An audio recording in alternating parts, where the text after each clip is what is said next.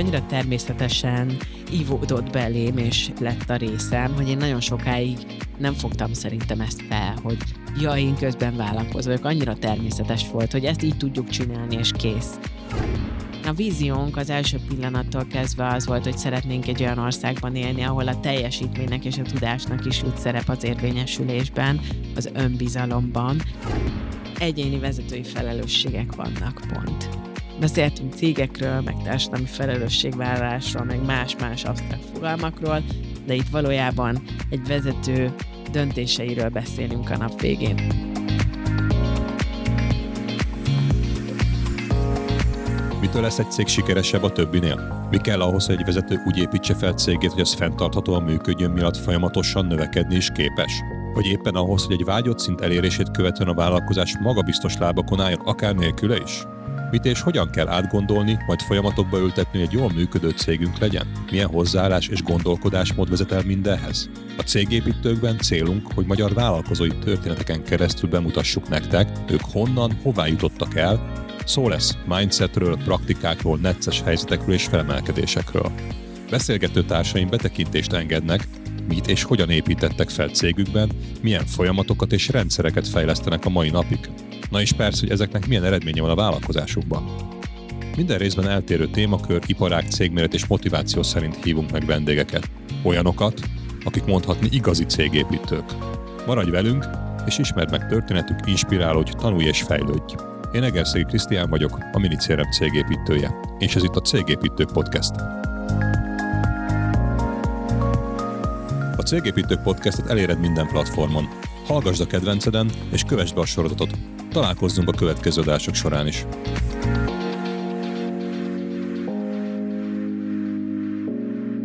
Mai vendégem a médiaiparban kezdte produkciós irodával, és onnan elég messzire jutott, és majd én kíváncsi vagyok a történetére, mert a Bridge Budapest és az Octagon Ventures-nek az egyik alapítója és vezetője, aki elnyerte a Central European Startup Awards legbefolyásosabb nője díjat is, és én nagyon érdeklődve várom a mai beszélgetésünket, mert biztos, hogy benne rengeteg olyan tapasztalatot fog velünk megosztani, mert sok céget látott, akik el akartak jutni valahonnan valahova, leginkább a nemzetközi piacra, és ezek a tapasztalatok mindannyiunknak számára hasznosak lesznek. Úgyhogy köszöntöm a mai vendégemet, Pistyúr Veronikát. Szia! Köszi szépen, hogy elfogadtad a meghívásunkat. Én köszönöm a meghívást.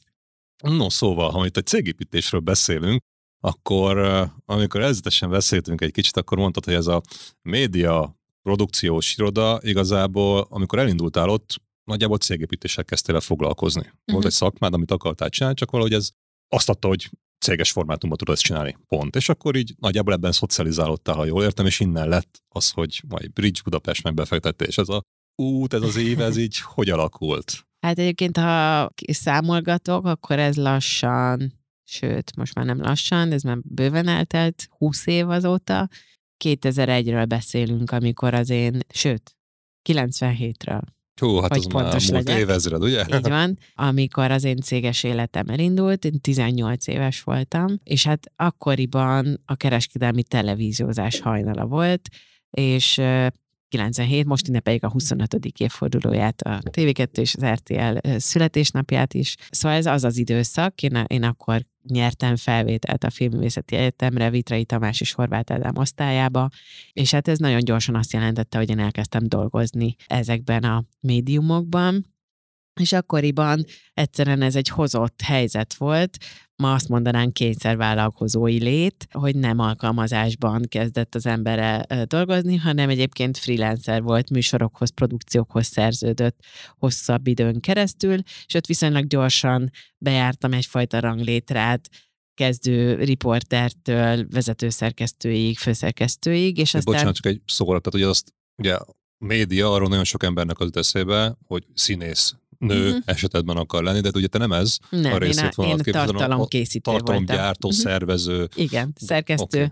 Ezt, ezt az van, utat jártad be. Ezt az utat jártam és uh, egyébként képesítésem lett volna műsorvezetésre is, aztán ezt a sors megadta, de nem, nem ez volt az ambícióm, nem ez volt a, az elköteleződésem, hanem én, én műsorokat szerettem volna készíteni, televíziós műsorokat, és aztán nagyon gyorsan, tehát 20 pár évesen találtam hozzá egy társat, akivel mind a kettőnknek ez volt az ambíciója, és kiderült, hogy ezekre a csatornákra lehet gyártani is műsorokat, nem csak kvázi ilyen kényszervállalkozói alkalmazotti szerepben műsort készíteni, hanem fel lehet húzni egy kis céget, és el lehet kezdeni tartalmat előállítani, ennek a szponzorációs hátterét biztosítani, csapatot működtetni, szóval ez, ez viszonylag gyorsan és fiatalon létrejött, és hát ez egy minek is nevezzem, ha tetszik, hanem ez vállalkozói lét.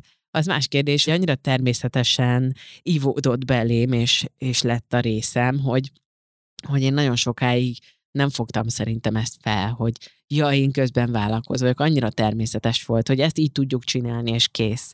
Ahhoz, hogy ma műsort lehessen gyártani, ahhoz kell egy cég, akkor alapítunk céget. Jó, akkor ezt így kell, úgy kell, amúgy kell. Ezt az így kell, úgy kell, amúgy kell, amit mondtad. Ez nagyon egyszerűen hangzik, ugye nagyon fiatalon kezdted. És az is, mert hogy tényleg organikus volt, szóval, hogy Igen? Nem, nem, akkor még nem volt interneten vállalkozói kurzusok sokasága és ilyen akadémiák. Az, az életben. Az élet, nem, nem az iskolába tanították nem. meg ott maximum ilyen szakmai fogásokat, hogy van. hogy kell Én már tanítottam a filmmészeti vállalkozói ismereteket fiataloknak, Aha. de ez tavaly volt.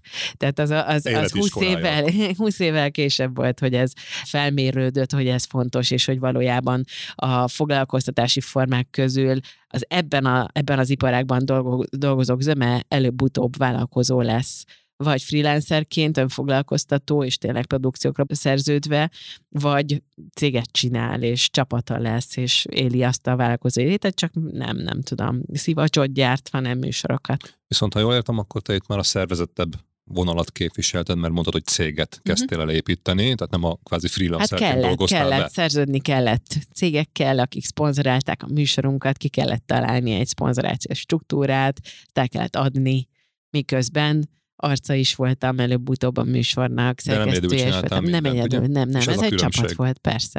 Ez és ez mennyire volt. volt, nem tudom, ilyen fiatalon elindulva, mennyi volt egyszerű, vagy mennyire volt sikeres, vagy hova jutottál el, mert ugye mondtad, hogy aztán utána ebből a iparágból végül is váltottál uh-huh. egy másikba.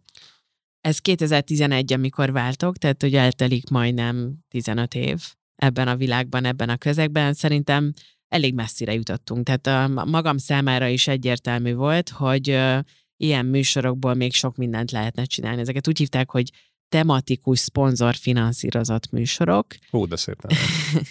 ha valakinek így ismerősebb, ez a hétvégi műsorsáv, mi a TV2-re gyártottunk, az akkori TV2-re, és uh, például az egyik műsor, ami nagyon büszke vagyok, az a Stutz című esélyegyenlőségi műsor volt, ami annak az a jelentősége, hogy esélyegyenlőségről és erről a témáról kereskedelmi tévében addig nem lehetett látni semmilyen tartalmat, Szóval mi roma integrációtól kezdve meleg jogokon át mindenféléről beszéltünk ebben a műsorban, és mutattunk, vagy családon belüli erőszak. Tehát, hogy ilyen... Miért egy új tartalmi formát is meghonosítottál, vagy... Hát e, e, inkább vagy teret tudtunk adni olyan, olyan témáknak, amiknek addig nem volt felülete ilyen, uh-huh. ilyen széles nyilvánosság előtt. Még akkor is, hogyha ez egy éjszakai műsor volt, de hát még azok között a keretek között is ezt több százezer ember látta, nézte. És ennek a finanszírozása, gyártása is a, a mi dolgunk. Erre vagyok a legbüszkébb, mind a mellett, hogy nem ez volt a legnépszerűbb tartalom, amit előállítottunk, aztán volt egy két testőr című műsor, aminek én az egyik műsorvezetője voltam, amellett, hogy producere ezt csinálta például a, és akkor ebből lett könyvkiadás, kiállításokat építettünk, volt rádióműsorunk, szóval, hogy mindenféle tartalmat állítottunk elő azoknak a, a tematikáknak mentén, amik bennünket érdekeltek, és az már akkor is az innováció volt, például volt egy, egy száz csoda című formátumunk, ami az akkori idő száz izgalmas magyar innovációját mutatta be, abból kiállításunk volt több hónapon át, volt belőle, akkor még podcast nem volt, rádióműsor, szóval, hogy, hogy nagyon sok mindent uh, hoztunk létre. Nagyon nem leragadtál annál, hogy tévéműsor, nem. hanem köré építettél Aha. egy csomó minden Igen. más, és ez igazából Igen. ugyanúgy párhuzamban, hogy valaki csinál valamit, akkor még mellé lehet rakni egy csomó mindent, Igen. még nagyobb tudja tenni. ma biztos Aha. így mondanánk. és egyébként ezt hogy ítélted meg, hogy a szakmai rész, kvázi ez a média dolog, uh-huh. vagy pedig a cég, építés, szervezés, mert mondtad, ugye csak meg kellett csinálni, de el is kellett adni, le kellett szerződni, Igen, hát céget ezek- üzemeltetni, Ezek ilyen minden. velejárók voltak. Melyik volt a nehezebb neked, vagy lehet fogalmazni Nem. egyáltalán? Azt, azt, azt nem tudom, de nyilván, nyilván készségszintűbb az alkotási folyamat, akkoriban a készségszintűbb volt, de annyira természetesen, tehát tényleg úgy kell ezt elképzelni, hogy ez egy, egy ilyen út volt. Lehetett tudni, hogy ahhoz, hogy ezt meg akar, megcsinálhassuk, ahhoz forrás kell találni. És akkor az ember talált forrást, és elment, és kicsit úgy vagyok vele, mint ahogy mm, sokszor van civil szervezeteknél, ugye ma már egy civil szervezet is, is vezetek, hogy amikor kiderül, hogy el kell menni fundrézelni, akkor attól nagyon sokan visszajognak, és azt gondolják, hogy te jó ég, hát én nem az arra szerződtem, hogy én pénzt is találjak ahhoz a misszióhoz, amit csinálni akarok. És igen, nem is mindig szerencsés az a helyzet, hogy az, aki egyébként ott van a terepen és dolgozik, és csomó olyan dolgot csinál a világban, amit mi nem csinálnánk, az Mhm. még pénzt is szerezzen, az legyen tökéletes kommunikátor, és minden egyben, tehát egy abszolút vállalkozói lét, ráadásul kis vállalkozói lét, de mindig azt szoktam mondani, hogy ha az ember büszke arra, amit előállít, amit csinál, ami, ami a, a szívügye, a, amit megalkotott, akkor nekem a pénzhez és a pénzszerzéshez semmilyen szégyenérzet nem tapad, és akkor én, én büszkén megyek oda, és akkor az egy kapcsolódási helyzet. Nekem ez a portékám, kell, nem kell. Értelek, mert van egy jó célod, és hiszel Igen. benne, és ezért szenvedélyet És tudod szeret, csinálni. igen, és én, és én azt hiszem abban a tekintetben nagyon szerencsés vagyok, ez nyilván döntés kérdése is, hogy egész életemben olyan dolgokkal foglalkoztam, amikben benne van a szívem. És ezt te el is döntötted, és be is tudod tartani, mert ezt lehet, hogy sokan nem tudok szeretnék, másképp működni. csak van, nagyon sokan ezt nem így csinálják, ugye Én nem- nem, én- én belekényszeríti így tudok. magukat. Én így működöm. Így Értem. működöm jól, és így teljesítek jól. Viszont ez a kulcs, amit mondtál, mert lehet, hogy belefásulnál pillanatok alatt, ha nem így kéne csinálni, és semmi értelme nem lenne. nem érdekel. Nem, én, tehát, hogy nekem számít az, hogy hogy kelek fel minden reggel, és hogy Aha. ami akkor felkelek, akkor ne úgy, de úristen, mikor lesz már péntek, szombat, hét, mit Ja, tudom két én. tehát a-. Igen, tehát hogy én nem így élek, én, én szeretek dolgozni, és szeretek alkotni, és szeretek csinálni dolgokat, és sajnos vagy szerencsére megáldott az ég elég intenzív ötlet ambíciókkal, és ilyen ötlet hullámokkal, és szoktak ezeken a barátaim röhögni, hogy hogy nekem az a hobbim, hogy elképzelek újabb és újabb vállalkozásokat, és akkor eltöltök velük időt agyban, két, három, négy, öt napokat, és ott alkotok közben, és nem biztos, hogy megcsinálom, de hát egyébként nagyon fiatal korom óta van egy listám, amin ott vannak az ötleteim. Ez most 76 oldal egyébként, ma már egy drive-ban vezetem. 76 oldalnyi ötlet, Uh-huh. egy ötlet, egy oldal, vagy egy oldalon Nem, több ezek ötlet is van? Hát akkor az mennyi, az több ezer sor, Igen, nagyon, nagyon sok sor, igen. És vannak köztük rémesek, és vannak köztük olyanok, amiket aztán meg is valósítottam. Tehát, Viszont ha jól értem, akkor téged az is előre, hogy teremtsél, alkossál, uh-huh. értéket hozzál létre, mert, mert az motivál téged is. És ha visszatérve egy kicsit erre a médiaipari vállalkozásra, mondod, hogy elég sikeres lett, Mhm. ott, ott, ott miben mérték a sikert egyébként? Ugyanúgy, mint egy másik cég nagy árbevételben? Árbevételben. Oké, akkor, akkor nem az, Nem, hogy műsoridő, igen. vagy nem tudom én ilyesmi. Nem, igen, tehát olyan 200 millió körül volt egyébként az árbevétele ö, a, a csúcsidőszakban, elég magas volt a profit. Ö, Egyébként arra már konkrétan nem emlékszem, hogy mennyi, de ilyen nagyságrend volt. Ez egy kis vállalkozás egyébként pár fővel. Nagyon büszkék voltunk rá, 20 pár éves voltam, hogy tehát ez tényleg egzisztenciát adott, teremtett nem csak nekünk, hanem azoknak is, akikkel dolgoztunk. Értem. És összeadtál egy sikeres céget, uh-huh. megtanultad menet közben, hogy hogy kell ezt a vállalkozást egyedül. csinálni. Nem egyedül, mert csapatba játsszuk a vállalkozást, ugye ez, ez, ez az egyik legfontosabb része. És utána jött egy váltás az életem, amit mondtad, hogy 2011, ugye, ha jól uh-huh. emlékszem, hogy akkor innen mentél egy másik helyre, vagy másik iparágba, vagy, vagy hogy, és hogy, mi volt ennek az oka egy sikeres céget, miért hagy az ember ott? Ez egy nagyon, nagyon furcsa helyzet, több összetevője van, és sokan nem értik, és a mai napig nem értik, hogy egy látszólag sikeres televíziós pályát, amire sokan vágynak, hogy oda kerülhessenek. Képernyőn voltam, már nem egy éve voltam képernyőn, hosszabb ideje voltam képernyőn, a miért mond egyszer csak nemet az ember. És tudom, hogy ilyen furcsán fog hangzani, meg ilyen nyafogósnak hathat, de hogy sem lelkileg, sem intellektuálisan mégsem volt igazán a közegem. Olyan módon, ahogy nekem jól esett volna. És mindig volt hiányérzetem, és ez, ez egy furcsa példa, de talán értik többen, hogy ha megkérdezte valaki, hogy én mit csinálok, akkor nem mindig tudtam elmondani büszkén, hogy mivel foglalkozom.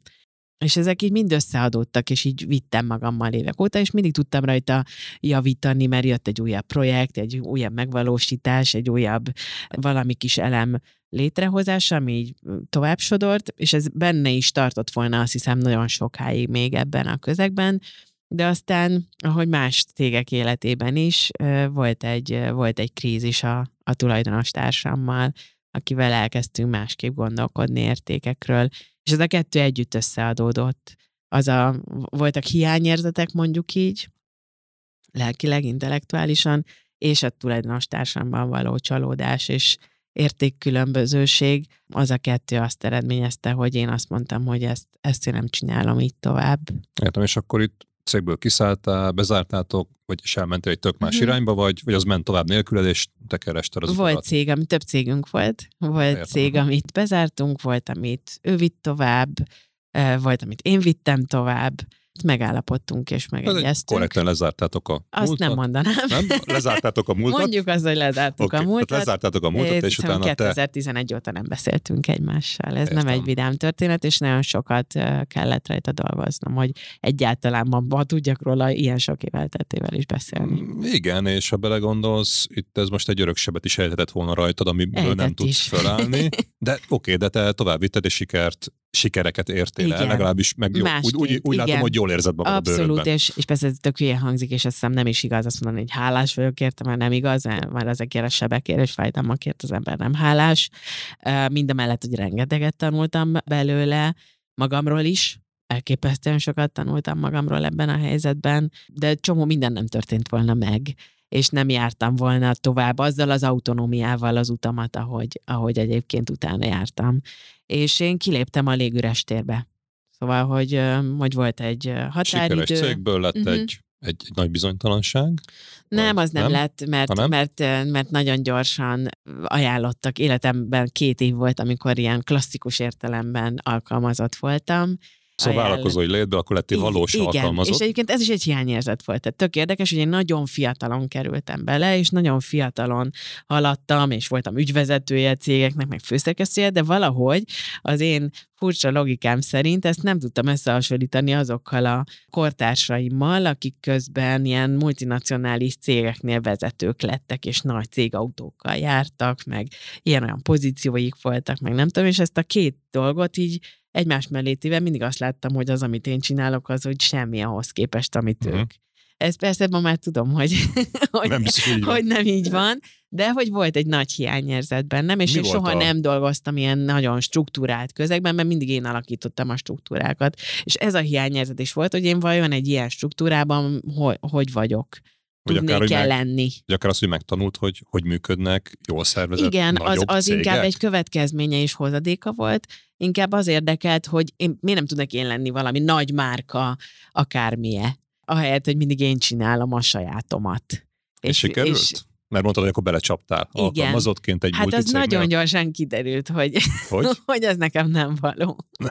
De azt mondod, két évig tartott, nem? Két évig tartott, mert én egy lojális alkat vagyok egyébként, és ha valamit elválok és csinálom, akkor azt én csinálom. De nagyon gyorsan kaptam felhatalmazást egy saját cég alapítására. És ott Tehát mi hat hónap elteltével csináltam egy, egy új ügynökséget, ami a, akkoriban personal branding foglalkozott. Mi volt a feladatom? Marketingvezető voltam egy, egy biztosítónál. Uh-huh. Tehát a médiából, biztosítóból, marketing. Vállalkozói létből. Adott fix struktúrában igen. működés. Egyébként nagyon izgalmas. nagyon? Hát a, a, a, a szervezet nagyon, de egyébként elképesztően izgalmas volt, mert ez akkoriban egy munkáltatói biztosító volt, ma már nem létezik, tehát ezért bátran beszélek róla és az volt a feladat, amiért kvázi egy új menedzsmentet oda hívtak, hogy egy lakossági üzletágat álmodjunk meg ennek a biztosítónak, és ez egy tök izgi folyamat volt. Tehát valójában nagyon izgalmas volt, voltak keretei, korlátai, amik, amik nem töltötték ki a, a, rendelkezésre álló időt. Én eleve ilyen nyilván ezt valószínűleg sok cégvezető hallja, de hogy nagyon furcsa volt nekem, hogy bemegy az emberek nyolcra, négykor eljönnek, tizenegykor állnak sorba az ebédért, és hogy vajon közte mi történik. Ezek, ezekhez én nem voltam szokva, hát én, én 12-14-16 órás munkanapokhoz voltam szokva, tehát hogy abban nekem ez a 8 órás lét, ez, ez, ez szinte értelmezhetetlen volt, és tényleg így, így hat hónap után csináltam egy, egy saját céget, csináltam utána egy rádióműsort, ami egyébként... De ezt a biztosító mellett, vagy tőle függetlenül? Mellett, vagy? mellett. És ezt engedték is egyébként? Igen, igen, abszolút felhatalmazással. Tehát, hogy, hogy csináltad a főállásodat? Abszolút, tehát ott megcsináltam, mellette... amit kellett, igen. Magyarul a hatékonyságnak látsz egy mintaképpen, mert ha belegondolsz, egy, egy főállás mellett még tudtál egy céget is elkezdeni Igen. építeni. Úgyhogy ez szerintem hát, egy hogy azt tanulságos mutatja, dolog, hogy mik hogy... voltak a lehetőségek, és mik voltak a keretek, és abba vesz bőven belefért. Tehát, hogy, uh-huh. hogy ez egy pici cég volt, nyilván, ha én vezettem volna a Netflixet, akkor nem hiszem, hogy van időm, van időm mellette más csinálni, de, de itt volt. És akkor elkezdted a personal brandinget uh-huh. építeni magyarul igazából, ha jól értem, akkor a vállalkozói, vállalkozás vezetői létből rövid idő után visszacsöppentél, hogy neked erre van szükséged, ez ami motivál, és újra elkezdtél valami újat építeni. Hát alkotni, igen, csinálni, meg tanulni. Például arra nem volt időm, hogy nem tudom, beiratkozzak és megtanuljam a personal brandinget valahova. Egyébként történetesen akkoriban ezt még nem nagyon lehetett itthon tanulni, és nagyon kevés tanácsadója is volt ennek a területnek, tehát itt most mondom a évszámot, 2010-11. Azt hiszük, hogy ez már nagyon régen velünk van, de nem. Tehát, hogy akkoriban volt én, az, én, én két tanácsadót tudok, egyébként László Móni az egyik, uh, meg volt ez a Personal Brand Institute a másik, akikről, akik akkor léteztek, és ennyi. Tehát, hogy biztos most mindenki azt mondja, hogy nem, nem, én is léteztem, de mondjuk az én, én látom mezőnbe ez a két szereplő került, és akkor például úgy tanultam erről, miközben persze sokat tudtam a kommunikációs oldaláról, hiszen 15 évig a mainstream médiában tevékenykedtem, hogy csináltam egy rádióműsort, úgy, mint most te, és elhívtam embereket, akikről azt gondoltam, hogy ha organikusan is, de nagyon szépet építettek magukból, és megkérdeztem, hogy hogy és nagyon sok ilyen interjút, majdnem 70 ilyen interjút csináltunk. Na, és, szép. és akkor volt egy Rádió Q nevű csatorna, aki ezt befogadta, volt egy társam benne, Ballági, akivel együtt is csináltuk az ügynökséget, tehát például azt nem hozta létre a szakítás a korábbi vállalkozói életemben, hogy, hogy ne gondoljam azt, hogy társakkal érdemes vállalkozni. És akkor például ebben ő volt a társam, úgy is hívták, hogy Shine Budapest, úgy hívták a, uh-huh. az ügynökségünket. Ez egy butik ügynökség volt, voltak ügyfeleink, csak akikkel szerettünk dolgozni, szóval egy ilyen nagyon kényelmes helyzet volt, de viszonylag gyorsan az is csinált egy egészen szép árbevételt. Mi neked itt a cég, most olyan, olyan úgy beszélsz erről a cégépítésről, ezt nagyon jól látni, hogy, hogy könnyen jön. És az, az a titka ennek, hogy, hogy szeretted csinálni, Igen. és szenvedélye tudtad Igen, csinálni, és nem volt, ami megállíthatott? Igen, hát ez a, mi állított volna meg? Nem tudom, ha bármi. Nagyon sokan tudom, szoktak akadályokról beszélni. Persze, meg vannak is akadályok, beszélsz. mindig vannak akadályok, de hogy én azt hiszem az akadályokat a legtöbbször körülményekként értékelem. Hogy az akadályok azok ilyen körülmények. És maximum azt hozza létre, hogy jó, akkor nem erre, arra. Azt, azt megtanultam szerintem nagyon korán, hogy olyan, hogy valamire egy megoldás van, olyan, olyan nincs. Mindenre van sokféle. Nem mindig látszik rögtön, meg kell vele időt tölteni, meg megnézni jobbról-balról, akár honnan, de hogy egyébként az egész vezetői lét erről szól, erről És a perspektíva váltási képességről. És megoldhatatlan probléma az Biztos nincs. van, de biztos van. van. Van. Például nem lehetett megoldani azt, a, azt az értékkülönbözőséget a korábbi cégtársammal. Az, az, az ellehetetlenült, az nem tudott Aha. tovább menni, mert más gondoltunk értékek fontosságáról, a pénz fontosságáról, és a többi. Viszont te számodra megoldás az volt, hogy akkor elváltok, és uh-huh. egy mhm. új céget, vagy egy új bizniszbe kezdesz uh-huh. bele, és akkor azt kezdted el építeni. Tehát, hogy végül is megoldást Igen. találtál rá. Persze. Csak nem biztos, hogy körömmel, foggal körömmel ragaszkodni kell ahhoz a dologhoz, ami éppen benne De vagy. nagyon sokáig próbálkozom, tehát hogy az, az, uh-huh. az nem jellemző rám, hogy azonnal ö, irányt váltok, és, és hátat fordítok. És Viszont ha felismered, akkor, akkor, akkor el tudsz engedni dolgokat, azért, hogy ja, van ez a mondás, hogy fától nem látjuk az uh-huh. erdőt, te meglásd utána azt a sok lehetőséget, Nem szeretek kétszer belelépni ugyanabba a hibába. Illetve rosszul érezni se szeretem magamat, ez talán hallják a hangomon, vagy kiderült. És akkor, ha valami ilyen rossz érzéseket okoz, vagy rossz érzést kelt, akkor azon elkezdek dolgozni. És nem beleragadsz, és utána nagyon rosszul kezded érezni magad, és így lefelé tartó spirálba kerülsz, hanem bele sem ész ebbe a játékba. Hát szé- az, a, a barátaim másik fele azt mondja, hogy én azt csinálom, hogy szétszalámizom, ezt a kifejezést használják, szétszalámizom ezeket a helyzeteket, és tényleg addig boncolgatom, és nézem meg mindenféle oldalról, amíg meg nem fejtem, hogy én abban a helyzetben miért így, miért úgy, miért amúgy, ez mi, mit hozott létre a, hm. a környezetemben, meg a körülöttem lévő dologból, és akkor megpróbálom levonni a, a következtetéseket, és menni ezzel a tudással tovább. Értem, tehát magyarul mindenből tanulsz. És ha visszatérünk erre a kis Azt hiszem, igen. biztosítós kitekintésre, kalandra, ami két évig tartott, ha jól uh-huh. azt mondtad, és közben már igazából másfél évig párhuzamosan egy céget is vittél uh-huh. mellette, és ebből mi lett annak? Hát ebből például az lett, hogy a vagy... kommunikáció ugye nagyon font, fontos része maradt az életemnek, és azonosítottak is ezen keresztül, és ha tetszik, ennek köszönhetem a startup világgal való kapcsolódásomat mert uh, a akkoriban... brandingnek? Uh-huh, vagy a kommunikációnak, vagy a kommunikációs hátteremnek, nem a personal brandingnek, a kommunikációnak. Mert az történt, hogy a Kicsen Budapest, ami ugye a Telekomnak volt egy ilyen inkubációs műhelye akkoriban, startup programot indított, és mentorokat keresett. 11. 11. Uh-huh. No, akkor az már egy olyan tíz éves múltra visszatekintünk legalább. Már mindjárt 12. 12, aha. És akkor mentorokat keresett ebbe a programba, és olyan mentort is kerestek, aki a csapatoknak kommunikációs és ilyen big picture szempontból tud segítséget adni. És valaki ajánlott. Egyébként az ő nevét is szívesen elmondom, Winkler Ferencnek hívják, aki ajánlott.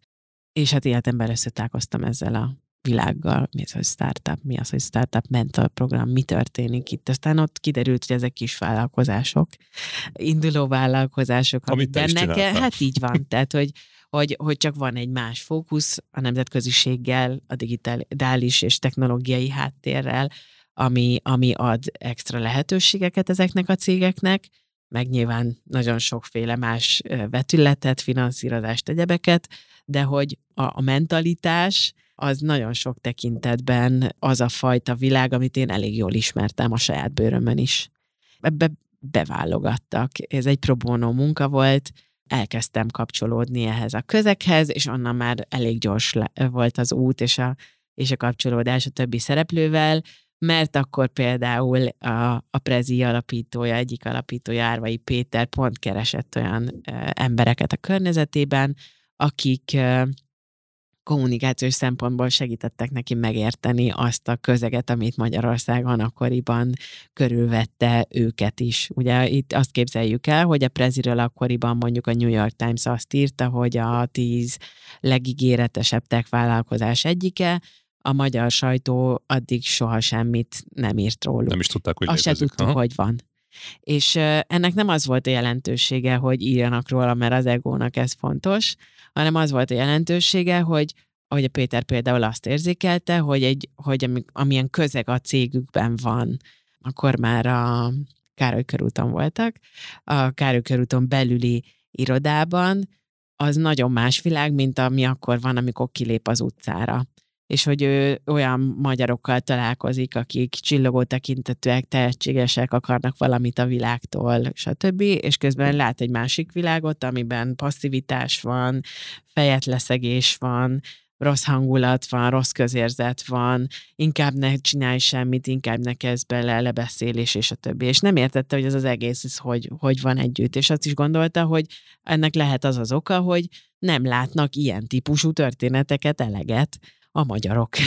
És igen, akkor... ugye magának megcsinálta a belső körében azt a Igen, de ő tudta, hogy ilyenből még van csak másik. kilépett az ajtón, akkor ott meg hirtelen ott nem teljesen ez volt, más volt, és ő tudta, hogy ebből van másik, tehát az, hogy a HVG mondjuk nem írt erről, vagy, a, vagy valami másik médium, aznak nem az volt jelentősége, hogy ez látszódjon, hanem ennek az értékvilága miért nem látszik, hogy ezt így is lehet, hogy van egy ötletem, van egy elképzelésem, csinálok vele valamit, dolgozom sokat, kell hozzá szerencse, de hogy ebből az egészből kijöhet egy nemzetközi cég.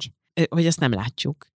Vagy és nem merünk belegondolni, hogy el se hiszük, hogy ilyen Hogy lehet. el se hiszük, hogy ilyen lehet. vagyunk Így sok van. esetben. Aha. És ehhez keresett, ő akkoriban azt gondolta, hogy ez egy kommunikációs probléma, ezt úgy kell megoldani, hogy elkezdünk erről beszélni. És ezért kommunikációs embereket keresett maga köré, és emlékszem, volt egy, volt egy találkozó, ott ültünk nagyon sokan a prominens kommunikációs szereplők televíziókból, újságírók, stb. ebbe a közegbe, és, és akkor a Péter beszélt, és én megtáltottam a számat, hogy ugyan értem, hogy ő magyarul beszél, és én is, de hogy, hogy egészen más fogalomrendszer szerint, és szóval szinte fordító kell ahhoz, ahogy, ahogy ezek, a két, ezek a világok kapcsolódnak egymáshoz. És akkor ez engem annyira izgatott, hogy én hazamentem, és írtam belőle egy 15 oldalas ilyen tervet aznap este, hogy, hogy szerintem ezzel mit kéne kezdeni. És akkor én ezt elküldtem a Péternek, és elkezdtünk beszélgetni.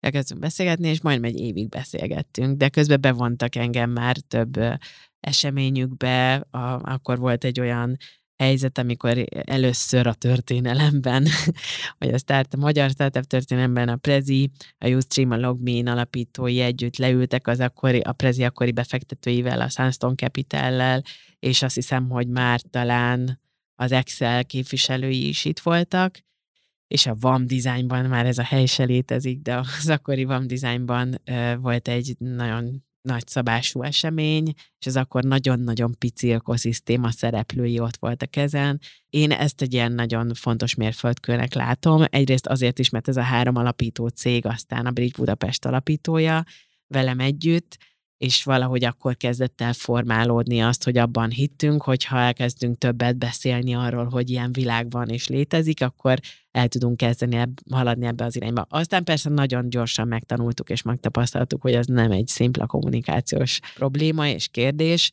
de akkor már elindult a Bridge Budapest, és én ott hagytam a biztosítót, és belevágtam, és én is alapítója lettem ennek a ennek a történetnek, és így Akkor itt megint volt egy olyan küldetés, amiben megint hiszel, uh-huh. meg mhm. még élvezed is csinálni, Sőt, hát az, hogy halasz egy problémát, és akkor még aznap lesz egy 15 oldalas terv erre. és az egész az onnan indult, hogy ha jól értettem, akkor azt a milyen durván 10-15 éves tudást, amit megszereztél a vállalkozói létedben, uh-huh. azt elkezdted megosztani. Igen. Oktatás, mentorkodás, startup program, inkubáció, és akkor ebből alakult, és így, egy másik így, kapcsolódás. Így mondjuk azt, hogy lehet egy kicsit a szerencse is közrejátszott, hogy pont még akkor... egy nevet, mert most mondtam neveket, és a Pécsi Julinak nagyon fontos szerepe van ebben, hogy ő a preziben dolgozott, azt hiszem az ötödik employee volt, tehát ötödik alkalmazott, és az volt a névjegykártyájára írva, hogy evangelista is, meg azt hiszem, hogy ha valamit nem tudsz, fordul Julihoz, tehát hogy, hogy tényleg az a, a, a mindenes volt a, a cégben, és akkor ő ismert egyébként még a Kicsen Budapestben, és ő közvetített a, a Péter. És akkor így összeállt az egész kép, éve. és akkor lett ebből egy, és igazából Magyarországon nem tudom, hogy, ez, hogy a startup, magyar startupoknak a, az alapja ez a három cég, legalábbis uh-huh. mindig ezt. És még ez, nem tudom, egy jó kérdés, milyen meg is kérdezem, hogy miért, hogy én most is a, a Ustream, Prezi, Logmin erre hivatkoznak. Pedig ugye Igen. van egy csomó sikersztori rajtuk kívül, de hogy ez így valahogy beégett a, nem tudom, köztudatba, hát... vagy nem volt sikeresebb dolog rajtuk kívül. Viszont hát velük... ők az első generáció, ma már hmm. inkább ezt mondjuk. És az, ha ez beégett, annak arra nagyon büszke vagyok, mert abban, abban vastagon benne voltam, hogy ez beégjem. És ez a Bridge Budapest. Ez a Bridge be. ezt megcsinálni, és ott kezdted el beégetni akkor ezt a Így köztudatba. Van. Így van. És ennek ez volt a, ez volt a jelentősége, hogy higgyük el, hogy, hogy és vannak bizonyítékok arra, hogy ezt meg lehet csinálni, és hogy ez, ez nem kell varázslat hogy ez létrejöjjön. De miután a víziónk az első pillanattól kezdve az volt, hogy szeretnénk egy olyan országban élni, ahol a teljesítménynek és a tudásnak is jut szerep az érvényesülésben, az önbizalomban, zárójelben hozzáteszem, nem csak a kapcsolatoknak, ezért azt én nagyon gyorsan felfogtam, hogy ehhez önmagában az, hogy a startup ökoszisztéma egyre nagyobb, ahhoz ez nem lesz elegendő. Ez az üzleti közegnek kell változnia, és az üzleti szereplőknek kell elkezdeni egy picit hosszabb távon és érték alapon gondolkodnia ahhoz, hogy itt valódi változás bekövetkezhessen, és az a passzivitás, amit mondjuk a Péter megfogalmazott, és a fiatalok jövőképére abszolút jellemző volt akkor is, hogy, hogy nem látták, hogy merre tovább, hogy lehet, hogy belevághatnak, hogy elkezdhetik, hogy ez változzon. Szóval a cél meg volt itt is, hogy mit uh-huh. akartok, és ha már cégépítésről beszélünk, engem érdekelne az, hogy hogy sikerült oda eljutni, hogy beégjen a köztudatba, akkor ez a három startup, hogy ők a startupér a megalkotói, mert gondolom ahhoz nem csak úgy indul, hogy megismerkedtetek, azt csináljunk valami szervezetet, kirakunk valami hangzatos szavakat, és akkor majd lesz valahogy. Na ez a majd lesz valahogy, ez kéne egy kicsit, mert szerintem ez pont ugyanígy indul minden egyes vállalkozó, hogy valami olyan víziót, álmot megálmodik, és utána elkezdi megvalósítani, csak kérdés, hogy mekkora sikerül. És itt mik voltak azok a lépések, eszközök, technikák, amiket elkezdtél alkalmazni?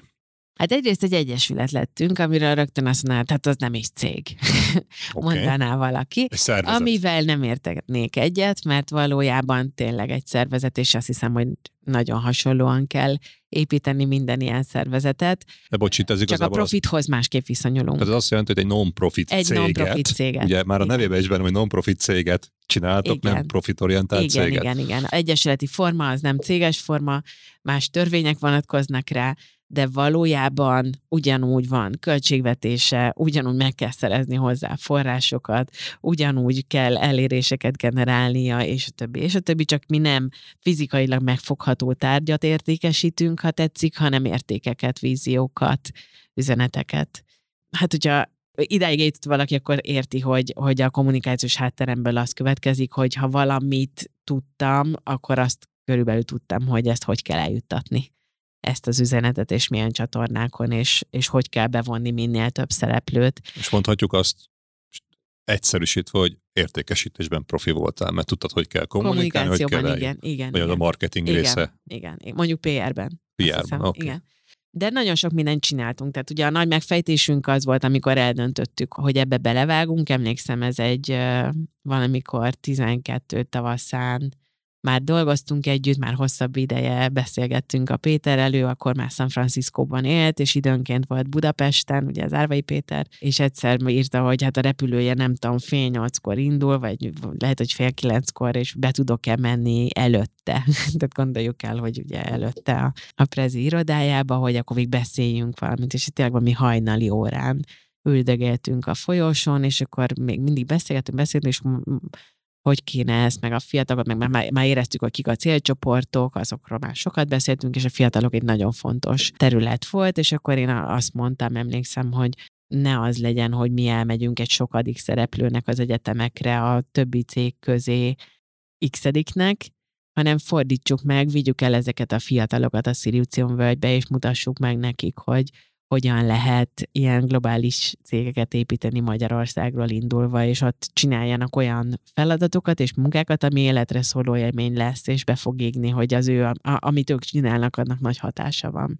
És akkor megszületett az ösztöndíj programunk, amivel egyébként több mint 30 fiatalt vittünk el, Szilícia vagy San Francisco, Bostonba, Ázsiába, a Prezi, a Ustream, a Longmin, és aztán az NNG irodáiba is, és ott eltöltöttek egy teljes hónapot, mi finanszíroztuk ennek az egész utazásnak a, az összes szükségletét a repülőjegytől a, a szálláson át, a telefonjukig, amivel megörökítették ott az élményeiket, és ez több éven át egy nagyon emblematikus programja lett például a Bridge-nek, amivel nagyon gyorsan nyilván ebben a közegben például népszerűek tudtunk lenni, és ez egyébként annyira izgalmas, mert tíz éves a Bridge jövőre, és az ebben a programban jelentkezett emberek egy részének annyira meghatározó élmény volt maga a jelentkezési folyamat és a feladatok, amiket ott csinálni kellett, hogy néhányukkal ma, ma megint együtt dolgozom, mert közben elmentek külföldre, van, aki eltöltött tíz évet közben Hollandiában, és visszajött, és a Bridge volt az első hely, ahova bekopogtatott, hogy mi tudjuk, hogy ez, vagy én tudom, hogy ez egy olyan közeg, ahol ott, ott jó volt lenni, akkor mi lenne, ha kapcsolódnánk megint. Szuper, de jó felismerések. És hogy... bocs, de hogy még a, a, a, amivel még sokat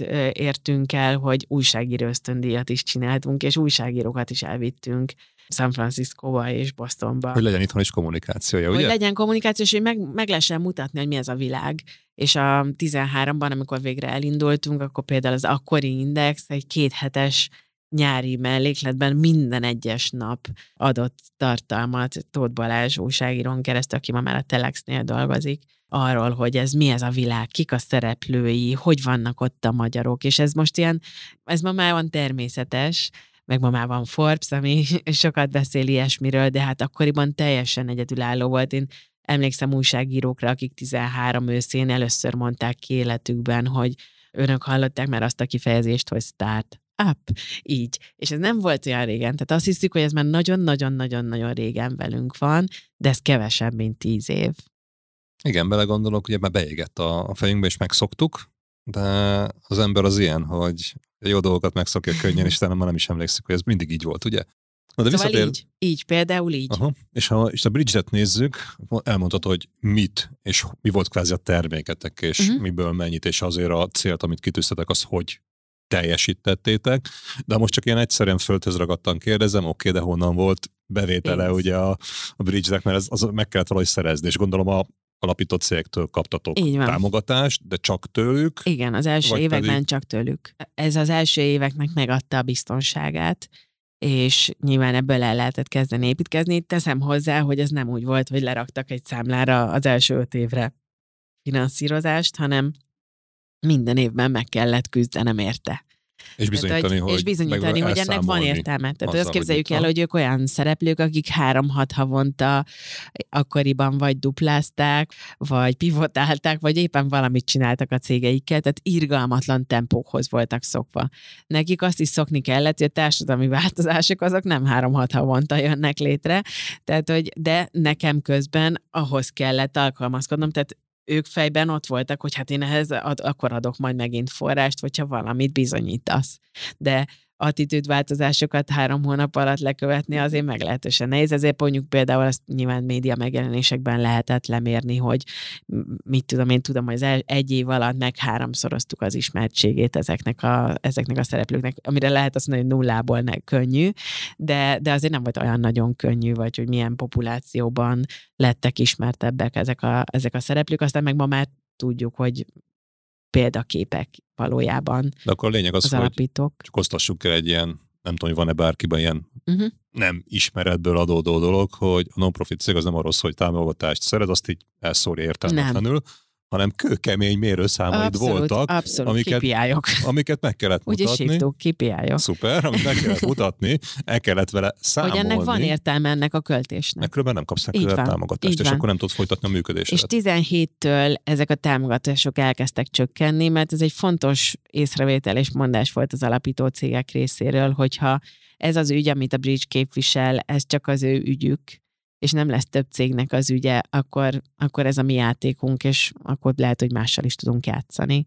És 17-től volt az én nagyon konkrét és egyértelmű feladatom, hogy felépítsek egy párhuzamos finanszírozást, mert ők egy ilyen úgynevezett phase tehát ki kijöttek a finanszírozásba, és egy fontosan csökkenő finanszírozásban voltak, és 18-19-től már valójában tőlük függetlenül, mert most már lassan 5 éve tőlük függetlenül működünk. A Prezi még egy nagyon pici támogatást tesz ehhez évente, és örökre a, megnyerte magának a Ustream-mel és a Logmin-nel együtt is, csak már mind a két cég, egyik cég már nincs is, a másiknak meg megváltozott a neve, de a Prezi van, szóval, hogy a, a, az alapító, a tiszteletbeli tag és mindenféle státuszuk örökkön örökké megvan.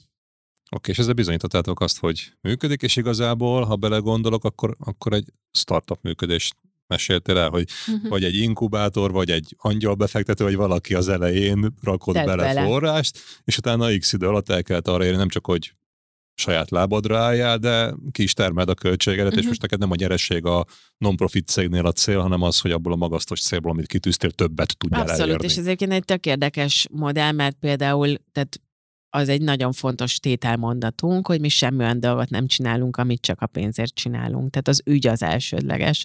Ha azzal az ügyel viszont tudunk egyébként bevételt generálni, akkor, és ez egy és, nem vagy-vagy, akkor azt, azt csináljuk. És olyan, olyan helyzeteket, formátumokat hozunk létre, hogy ez igenis azt tudjuk mondani, hogy az üzleti érték képviselete az egyébként cégérdek is lehet, és az bevételt is hoz, tud hozni a nap végén, akár a cégeknek, akik emellett elköteleződnek ez most lehet, hogy egy kicsit absztrakt volt, de szerintem... Hát ha most ezt érted? megpróbálom lefordítani, Na. akkor igazából nekem ebből az jön át, hogy a non-profit világ az sokkal keményebb, mint az üzleti világ, mert ugye üzleti világban az van, hogy én elindítok valamilyen vállalkozás vagy üzletágat, és hát az vagy termel, vagy nem termel, vagy a szívem csücske, vagy elbírja, és a cég majd finanszírozza nálad, meg az van, hogy hogyha nem életképes, akkor az pillanatok alatt elhal. Igen. Tehát sokkal, sokkal nagyobb a kényszer vagy a, vagy a szelekció abba az irányba, hogy életképes modelleket hozzá létre. Hát és közben képviselnünk kell az ügyet, és hitelesnek kell maradnunk vele. Tehát, hogy, hogy nem árulhatjuk ki. Igen, tehát hogy nem tudod egyik mm, eladni magadat minden nincsenek nap más diszkontok, célból. nincsenek, nincsenek akciók, nincs egy csomó minden, amivel, amivel adott esetben sokkal, vissza lehet hozni. Hát és sokkal tudatosabb, sokkal tudatosabb működést feltételez, mert rengeteg cégnél lehet azt olvasni, látni, hogy belerak valamit, és utána akár az egész cégbe dől, mert rossz irányba indultak el, vagy egyszerűen csak nem profitábilisan kezd el működni bizonyos dolgok miatt. Viszont nálatok meg itt a, nem a profitabilitás vizsgáltat, hanem az életben maradás volt a lényeg. Ráadásul mi egy nagyon absztrakt misszió vagyunk. Tehát, hogyha a civil szervezetek piacát nézzük, akkor, akkor és mindenki belegondol, hogy milyen szervezeteket támogatott eddig életében, akkor vannak könnyen érthető szervezetek, ahol le lehet fordítani, hogy most ezzel adtál egy gyerek egy órájára valamilyen támogatást, ültettél tíz fát, lefestettél egy akármit de a mi missziónk egy hosszú távú misszió, mi azért dolgozunk, hogy ez az üzleti kultúra formálódjon és megváltozzon, és akkor ezért, na de ez mi? Ez a megfoghatatlan. Meg és nem is olyan populáris, hát ugye? és nem is olyan populáris, igen, és, és, és ebben milyen finanszírozási modellt hozol létre, hogyan lesz az fenntartható, és a többi, és a többi, és közben nekünk, miután a mi missziónknak része az is, hogy az üzleti közeget és ezt a társadalmi kezdeményezések világát is, az e közötti hidat is építsük, ezért nekünk ez egy nagyon fontos szempontunk, hogy mi ne kannibalizáljuk azoknak a társadalmi kezdeményezéseknek, civil szervezeteknek a piacát, mondjuk a mi finanszírozási modellünkkel, akikkel egyébként a nap végén egy pályán versenyeznénk. Tehát nálunk például nincs mikroadományozás, mert hogy azzal elveszünk elvennénk teret a mi láthatóságunkkal például olyan szereplőktől, akiknek viszont a, a bevételeik egy része abból jön, mert könnyebben lefordítható a vegyél meg egy iskolatáskányi valamit egy gyereknek, azt ő mikroadományozásból könnyebben beleteszi, mint, mint mondjuk neki a céges finanszírozási lába mondjuk lényegesen gyengébb.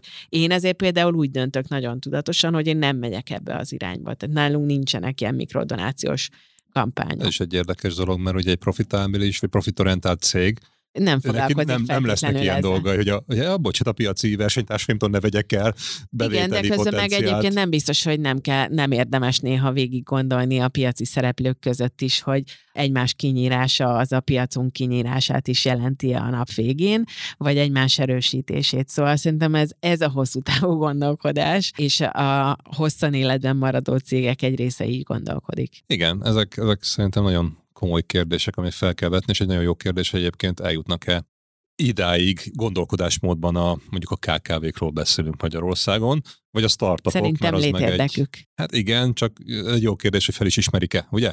Ez a dolog Most hát is. ha, hát, ha valaki már egy következő döntést másképp hoz meg attól, Hát hogy ezt hallgatja. Ti célodok, hogy ezért, ezért tegyetek, hogy ez, ez jobb legyen. És nagyon sokféle jövőre. eszközt csinálunk. Tehát mit például, például most a, akár a, az elnehezülő helyzetben, ugye nekünk van a vállalható üzleti kultúráért kezdeményezésünk, készítettünk egy vállalható üzleti magatartások listáját egyébként a saját üzleti közösségünkhöz kapcsolódó cégek vezetőivel, hogy ki mit ajánl ahhoz, hogy, hogy átvészelhetőbb legyen ez a helyzet, és hogy, hogy kevésbé fájjon az, ami biztosan fájni fog. Ez egy 14 pontos lista, amin onnantól kezdve vannak mondások, hogy az empátiát mennyire érdemes, és ér, ér, van, van jelentősége használni kifele és befele is a cégekbe, odáig, hogy milyen módon kommunikáljunk egyébként, vagy hogyan osszunk meg tudást egyébként akár a saját konkurenseinkkel is, vagy a saját üzleti partnereinkkel, amikor látjuk, hogy egyébként valaki éppen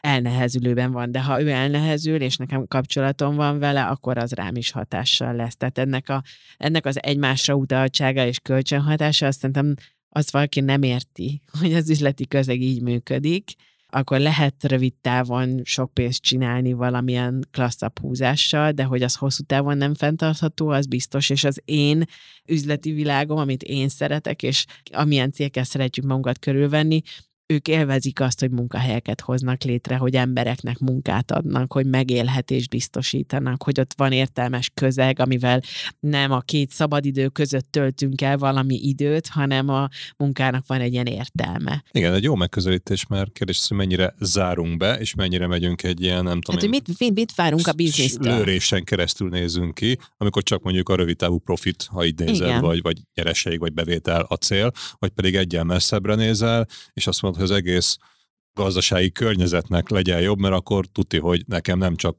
következő egy-két-három évben, hanem mondjuk a következő 30 akárhány évben is jó lesz. Pontosan, és én az üzletről, és ez lehet egy megbotránkoztató mondat, de én nem célként gondolkodom. Szerintem az üzlet egy eszköz.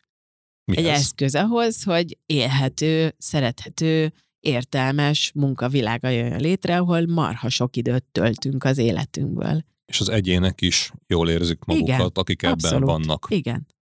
Értem. Ez az én Ez egy, eszközöm. És azt most ez a cél.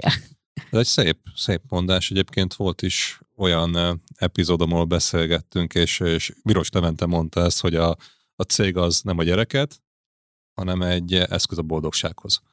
És nagyon sokan meg ebbe ragaszkodnak, és nem, nem látnak tovább, és akkor mindent oda és félredobnak, és akkor így elvakulva csak a cég, csak a cég, csak a cég, és közben ugye elmegy mellettük a, Az a világ, élet. vagy az élet. Úgyhogy ez egy, ez egy fontos dolog, és ez a profitorientált világban is igaz ez, amit mondtál, meg ebben a non-profit világban is, amit mondtál. És ez nem lemondás a profitról. Tehát mielőtt bárki azt gondolná, hogy ez azt jelenteni, hogy akkor mi a cipőnk mellett kell, hogy járjunk. Egyáltalán nem. Tehát, hogy ma nagyon sok szám bizonyítja azt, hogy az így gondolkodó cégek egyébként magasabb árbevételt, lojálisabb munkavállalói kört, kevesebb negatív információt birtokolnak, mint a többiek. Mert megkülönböztetik magukat az átlagtól, ugye? És az átlagból ki tudsz emelkedni. Hát és ez gondold el, gondold rá. el, hogy van egy cég, ahol jól érzik magukat az emberek. Ott termelnek jobban, és termelnek értéket, és ha baj van, állnak oda melléd, és csinálnak meg dolgokat, vagy ott, ahol egyébként megy a suskusa, egymás háta mögött a nem egyenesek a viszonyok, te se lehet soha biztos, hogy lefele, ő se, hogy fölfele, szóval, hogy melyik cég sikeresebb. Ez nem kérdés. Na, Amelyik, hát akkor szerintem amelyben ez... jól érzik magukat, Igen. és egyébként igen, csak kultúrába be kell épülni, hogy neked az én véleményemet tudom megosztani, hogy az ügyfeleiddel egyenesnek, korrektnek, tisztességesnek kell lenned, mert egyébként, ha a kollégáid azt látják, hogy te az ügyfelekkel nem tisztességesen jársz el, ja, hogy akkor ezt lehet, akkor házon belül is pont ugyanez, és veled szemben sem fognak majd tisztességesen eljárni. És ha így nézed, akkor ez szerintem egy, egy erős mondás, vagy fura mondás, de így kell tartani. Még akkor is, ha rövid távú nyereségedről lemondasz, vagy Most én, vesztesz ezzel, én de hosszú egyre távon... többet látok ilyen szereplőket. Tehát, hogy ebben a mostani helyzetben meg végképp. Tehát, hogy én nem egy vezetőtől hallottam azt, hogy nekem most az a célom, hogy a, ebből a helyzetből megerősödöttel jöjjünk ki. Ez most azt fogja jelenteni, hogy a profitomról le kell mondanom. Arról az elvárásról, ahogy haladni akartam. És ez persze nem egy nagy mondás, mert mindenki lemond éppen róla, de hogy más-más mértékben, másnak alárendelten mond le erről vagy arról. Erőszakot kell tennünk egy kicsit saját magunkon, ha így nézzük. Hát Mert vagy változtatni kell. hogy, hogy ez is oké. Okay. Tehát, hogy egyszerűen lehet, hogy az ember elkezd egy kicsit a növekedésről másképpen gondolkodni, meg van egy fogalma arról, egy bizonyos szint után, hogy az elég az mi, akkor, akkor lehet, hogy elkezdenek más értékek, más szempontok is számítani. Igen, és ha már növekedést itt szóba hoztad, ugye van neked egy olyan szereped is, ami a startup, közép-európai startup világ egyik legbefolyásosabb nőjévé, eh, vagy ezt a díjat kaptad uh-huh. meg, és ide jutottál el, ami ha jól sejtem, akkor nem a non-profit, vagy ez, a, ez az irányt követi, hanem... Egyébként akkor kaptam, amikor még csak az volt. Igen, akkor Igen. kaptad? Igen, mert akkoriban, vagy ez 16, és uh, akkoriban a Bridge nagyon erőteljesen meghatározója volt ennek az ökoszisztémának abban az értelemben, hogy nagyon sokat tettünk azért, hogy a szélesebb nyilvánosság és az ökoszisztéma közötti híd létrejöjjön. De amire utaltál, az az Octagon Ventures, és ez 19-ben indult el hivatalosan, Fehér Gyulával, aki egyébként a Ustream társalapítója volt, Bridge alapító volt, vele együtt hoztunk létre És ez egy tőkebefektető céget. Ez egyikből lett a másik, Mhm. vagy egymás mellett, vagy, vagy, vagy, vagy a non-profit mellett kellett most már valami nem, nem profitorientált kellett, dolog, vagy egyáltalán nem kellett, mi volt? nem kellett, lett. Lett, oké. Okay. Inkább ez, ez, ez, ez úgy volt, hogy nyilván a Gyulával megismerkedtünk a Bridge-ben, szerettünk együtt dolgozni, barátok lettünk, és amikor a Gyula látta, hogy az IBM-nek eladta a cégét, és hogy ennek előbb-utóbb vége lesz, és egy új szakasz indul el az életében, akkor tudta azt, hogy ő, ő az első időszakot biztos, hogy befektetőként képzeli el, tehát úgy szokta mondani, hogy akkor elmegy egyzőnek ugye a pályáról. És azt fogja motiválni, hogy hogy a Ustreamnél nagyobb sikertörténetek mellett álljon ott befektetőként, és ebben tevékenyen vegyen részt. De azt is tudta, hogy társas vállalkozásokat építünk, és hogy ezt nem egyedül akarja csinálni, és az akkori környezetében én voltam az a szereplő, akiről azt gondolta, hogy, hogy bizalom, szakmaiság, egymás kiegészítése terén ez egy jó, jó meccs. És megkérdezte, hogy lennék-e a társa. És akkor mondtam neki egyébként, ez, ez 17. augusztus 15-én volt egész pontosan, onnan tudom, hogy aznap kezdtem nyaralni, és, és egyébként pont dolgtam, hogy nem hiszem el, tudja, hogy nyaralok, miért hív fel, és éppen feküdtem a, az első nap a az első nyaralás első napján feküdtem a medencében a, a micsodán, ezen a matracon, és csöng a telefon, hogy jó, akkor felveszem. Ma még felveszem, de, de mostantól nem veszem fel két hétig. És akkor azt mondta, hogy ő azt érzi, hogy elérkezett az idő, hogy ez, ez és akkor leszek a társa. És akkor mondtam neki, hogy hát most mond, csinálhatnék úgy, hogy én ezen most akkor gondolkodom, de hogy nem gondolkodom, csináljuk. És akkor jött még másfél év, ott is fundraiseltünk. Bocs, a nyaralás az abba maradt, vagy azért befejezted? Nem, abszolút befejeztem, Jó, már okay. tök másképp fejeztem be, de, de hogy igen, utána nem hívott fel többet.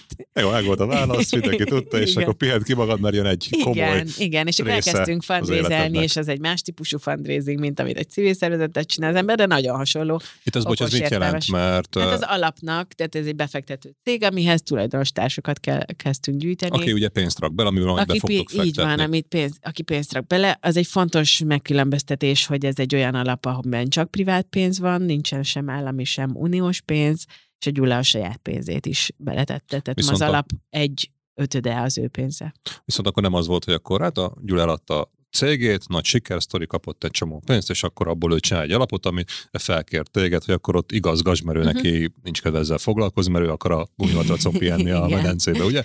Hanem itt arról szólt, hogy ezt megint komolyan össze kellett rakni, hiába volt pénz, kellett Igen. még mellé Persze. szerezni, hogy legyen egy, gondolom, hogy meghatározó mérete az alapnak. És Ez akkor 10 millió euró egyébként. 10 millió euró uh-huh. az alapnak az, az pénze, amiből uh-huh. kvázi befektet ugye cégekbe. Igen.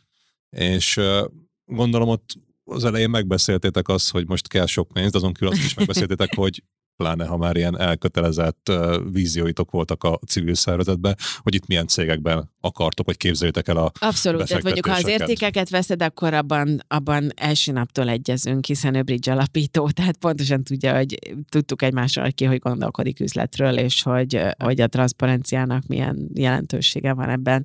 De ezt meg már a startup világban is nagyon korán mondtuk, tehát hogy ha vannak valakinek fehér könyvei, azokkal tud egy befektető kezdeni valamit, hogyha nem fehérek, az ezek a könyvek nem. Tehát, hogy ez egy ilyen nagyon egyszerű történet. Akarsz Most a fehér egy könyv cégnek, azt jelenti, hogy, hát, hogy tiszta, rendes, a könyvelés, és nincsenek okoskodások. Így van, így van. Tehát, hogy akarsz egy olyan cégben tulajdonostárs lenni, ahol, ahol megy a matek nagyban, és soha nem lehetsz benne biztos, hogy az a matek téged bent hagy, kint hagy, mit csinál vele. Tehát, hogy egy, egy befektetői lét, ez egy ilyen házasságként is szoktuk definiálni, hát ott tulajdonos társai leszünk másik szereplőknek, szóval hogy ott muszáj, hogy a bizalom az egy, a, abban az adott időszakaszban legalább egy jelenlévő helyzet legyen. Szóval ebben tök, tök egyformán gondolkodtunk. És itt a, a cégek működése, vagy hogy milyen típusú cégek arra volt bármilyen uh-huh. gondolás, azon, hogy tisztán működjenek, mert nem, ha értem, akkor nem csak a profit számít nektek. De, de, de, de. De csak a profit? Ez, ez vagy az is?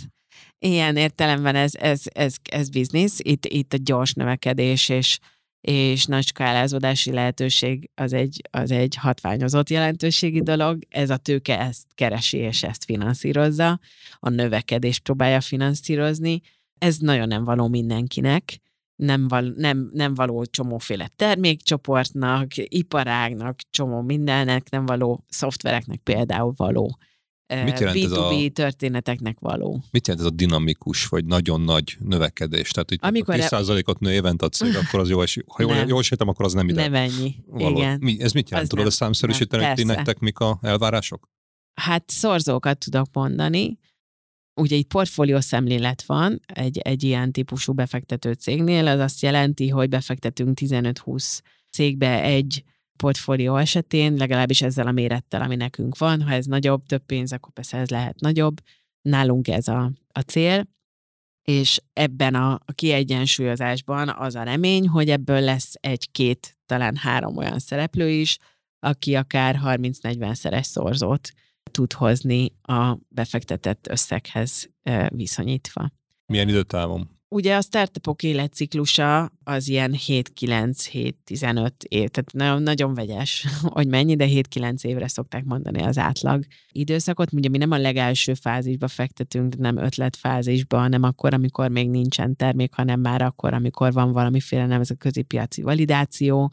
Ez egy ilyen korai fázis, kicsit néha megyünk magvető felé, tehát ahol van valami bizonyíték, de még zajlik azért erősen a termékfejlesztés és a validáció is, de alapvetően ilyen technológiai eh, Sajnos történeteket ebből, keresünk. Ha próbálom így megnézni, akkor nem a legelején, de viszonylag uh-huh. még az elején, és ha ebből a 7-9 év, akkor mondjuk egy ilyen, mondhatjuk azt, hogy ilyen 6 évre mondjuk, keresitek ezt a 40 os uh-huh. szorzót. Igen. Ha így nézzük, akkor azért az, az jó, jó hozam tud Igen. lenni és a növekedés az pedig itt innentől kezdve nem az, hogy én szeretnék nőni, hanem ez egy kényszer. Ha jól értem, egy elvárás, mert különben egyszerűen Igen, nem de nem, nem is csinál. Tehát, hogy a, aki ezt választja, azt tudja. Ezért csinálja, mert ő nem, nem egy lokális piacon szeretne nagyot építeni, hanem a nemzetközi piacon, és az ez, első naptól kezdve. Magyarországon ez nem is csinálható meg szerintetek? Vagy szerinted, hogy ezt a durva növekedést csak egy magyar piacon Hát ez egy jó kérdés, nem gondoltam végig, hogy Hát, hát függ, hogy ezt a, ezeket alatt... a számokat, ezeket a számokat 20-25 év alatt e, igen, létre lehet hozni, vagy eddig létre lehetett, és biztos vannak, tehát nyilván ha a nullához viszonyítunk, nyilván egyértelműen vannak. A nullához képest ugye igen.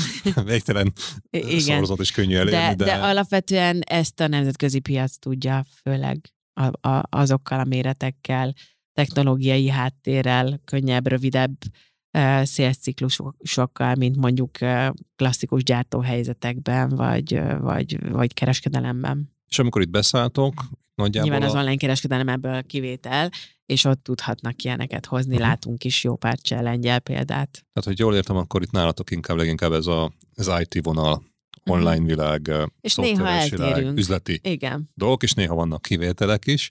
És itt mi, mi az a méret, cégméret, ha lehet számszerűsíteni, amikor úgy szívesen szálltok be, mondtad, abból is van kivétel, de azt mondtad, hogy nem a legelején, hanem amikor már nemzetközi validációnál uh-huh. tart egy cég, azért nagyon az vegyes, hogy tényleg nagyon vegyes. Számok. Igen, nagyon vegyes, de amit így magunknak meghatároztunk metrikának, az, az 20 ezer dollár MRR, monthly recurring revenue, az az egyik fontos metrika, ami, ami mondjuk elvárásként már bent van a rendszerben, de ezt el szoktunk tőle térni, ha mondjuk technológiailag olyan erősségű a csapat, hogy ezt mindenképpen alátámasztja, hogy van értelme eltérni, vagy korábbi sorozatvállalkozókról van szó, ami azt bizonyítja, hogy itt van, van már elég tapasztalat, muníció a háttérben, hogy ezt majd úgy is meg fogják csinálni. Szóval, hogy van, van sok eltérülési lehetőség, de amikor lefektettük, akkor ez például egy fontos szám volt.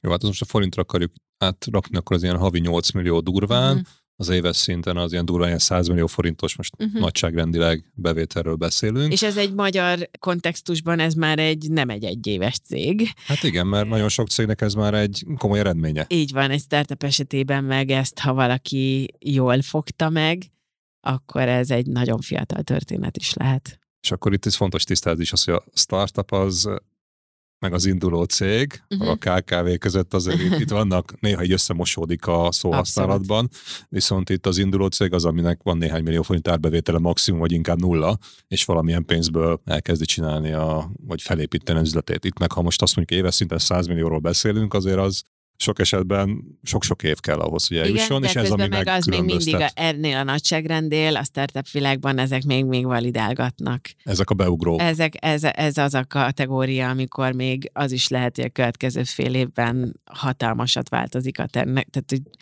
volt cég, amiben beszálltunk, már két és fél millió dollár éves árbevétele volt, akkor jelentett valamit a termék, az a termék, három éve szálltunk be, az a termék ma már nem az a termék. És, és, és akkor volt két és fél millió dollár. És a számokat lefordítod, az magyar viszonylatban azért az, az egy komoly eredmény. Hát ez egy komoly, komoly eredmény, igen. De Értem. azóta megváltozott az a platform, az a közeg, ott messenger alapú volt, ma már megint SMS alapú, tehát hogy például ez egy ilyen, ilyen történet. Nyilván a termék radikálisan nem változott meg, de az, hogy például milyen felületen viszi a, a dolgot tovább, az változott. De mondom, az az a cég, akkor ennyi, ennyi, ennyi árbevételt csinált éves szinten. Mekkora portfóliótok? Hány cégetek van egyébként? 13 cégünk 13 van, és cég. éppen kettővel most írunk rá. No, 15 az... lesz lehet, amire ezt hallják. 15. És ha így nézzük, akkor itt a cég építésben milyen tapasztalatok, vagy milyen dolgokat lehet ebből kiszedni, mert mondadónak egyik fő része az, hogy azt a tapasztalatot, tudást megozd, és olyanokkal kapcsolódtál, és olyanokkal álltál össze itt a civil vagy a profitorientált szervezetben is, akiknek ez ugyanúgy fontos. Uh-huh hogy jobbá tegyék maguk között a, körül a világot, és megosszák azt a tudást, amit ők vérverejtékkel megszereztek. És uh, itt ezeknél a startupoknál, nem olyan picike startupoknál, amiben beszálltok, abból mit lehet kivenni? Mik azok a tipikus problémák, amikor így nagyon gyorsan elvérzik egy, amikor átvilágítatok egy céget, hogy ebben nem, azon kívül, hogy fehér vagy fekete a könyve, azt már megbeszéltük, vagy mik azok, amiket pozitívan értékeltek, de hiányosságok, nem egyszerű dolgok, és látjátok benne, hogy ezt meg tudja ugrani, és szép ívetbe tud járni a cég. Ez most nehezeket kérdezel, de próbálok mondani egy kézzelfoghatónak okay, tűnő példát. példát. Az szokott lenni egyébként egy befektetői hiba, mi magunk is elkövettük már, hogy mi nagyobbat álmodunk, mint az alapító. És olyankor vége. Alapító lesz a korlát. Így van. Tehát, hogy mi hiába látjuk, mert kettő céggel voltunk már ilyen helyzetben, hogy hiába látjuk mi, hogy ebben több van. Hogyha amikor megkérdezett tőle, hogy ő majd öt év múlva mire lesz, mivel lesz elégedett, és ott mond egy számot, és az a szám fényévekre van attól, ami, ami fejünkben van e, ezzel a történettel kapcsolatban, akkor ez egy hatalmas red flag. Tehát az egy, az egy, az egy stop gomb. De volt ilyen példátok, hogy be is szálltatok ilyen cégbe? De. És ott mi lett a vége? Az, hogy elváltatok még egymástól? Ja, még, még nem, nincs, vagy pedig még lecserélitek a, van. A, az embert, és behoztok olyan igen, már nem mi vagyunk egyedül befektetők ebben a történetben, tehát ezek soha úgy nem, nem úgy kell elképzelni, hogy mi itt befektetőként ülünk valami elefántcsontoronyban, és így mondogatjuk, hogy mi hogy legyen. Ezek ma már kvázi befektetői konzorciumok, vagy, vagy többen szállunk be, társbefektetői vagyunk egymásnak, van, akinek kevesebb volt év, valakinek több volt, valakinek hiányzott az a szakértelem, ami nálunk van, vagy náluk volt, és akkor együtt megyünk adott esetben cégekbe, és ezek azért ö, egyeztetett döntések egy-egy cég esetében remélhetőleg, és itt is megint fontosak az értékek, mert igyekszünk olyan befektetőkkel együtt bemenni adott esetben egy-egy cégbe, akikkel nagyon hasonlóan gondolkodunk bizniszről, világról, értékekről, növekedésről, és a hát, többi. Ne folyamatos vita legyen. Hát gondolom. így van, és akkor egyelőre ebben például nagyon szerencsések vagyunk, és jól tudunk, összhangban tudunk egyeztetni a befektetőtársainkkal, és akkor ez például ott elindul egy egyeztetés, akkor ezzel, ezzel azzal a helyzettel mit, mit kezdjünk. Mik lehetnek még ilyen, ha most a red flag mondtad, hogy kevesebbet lát bele, vagy kisebb az álma a cég vezetőnek vagy alapítónak, mint amit ti beleláttok.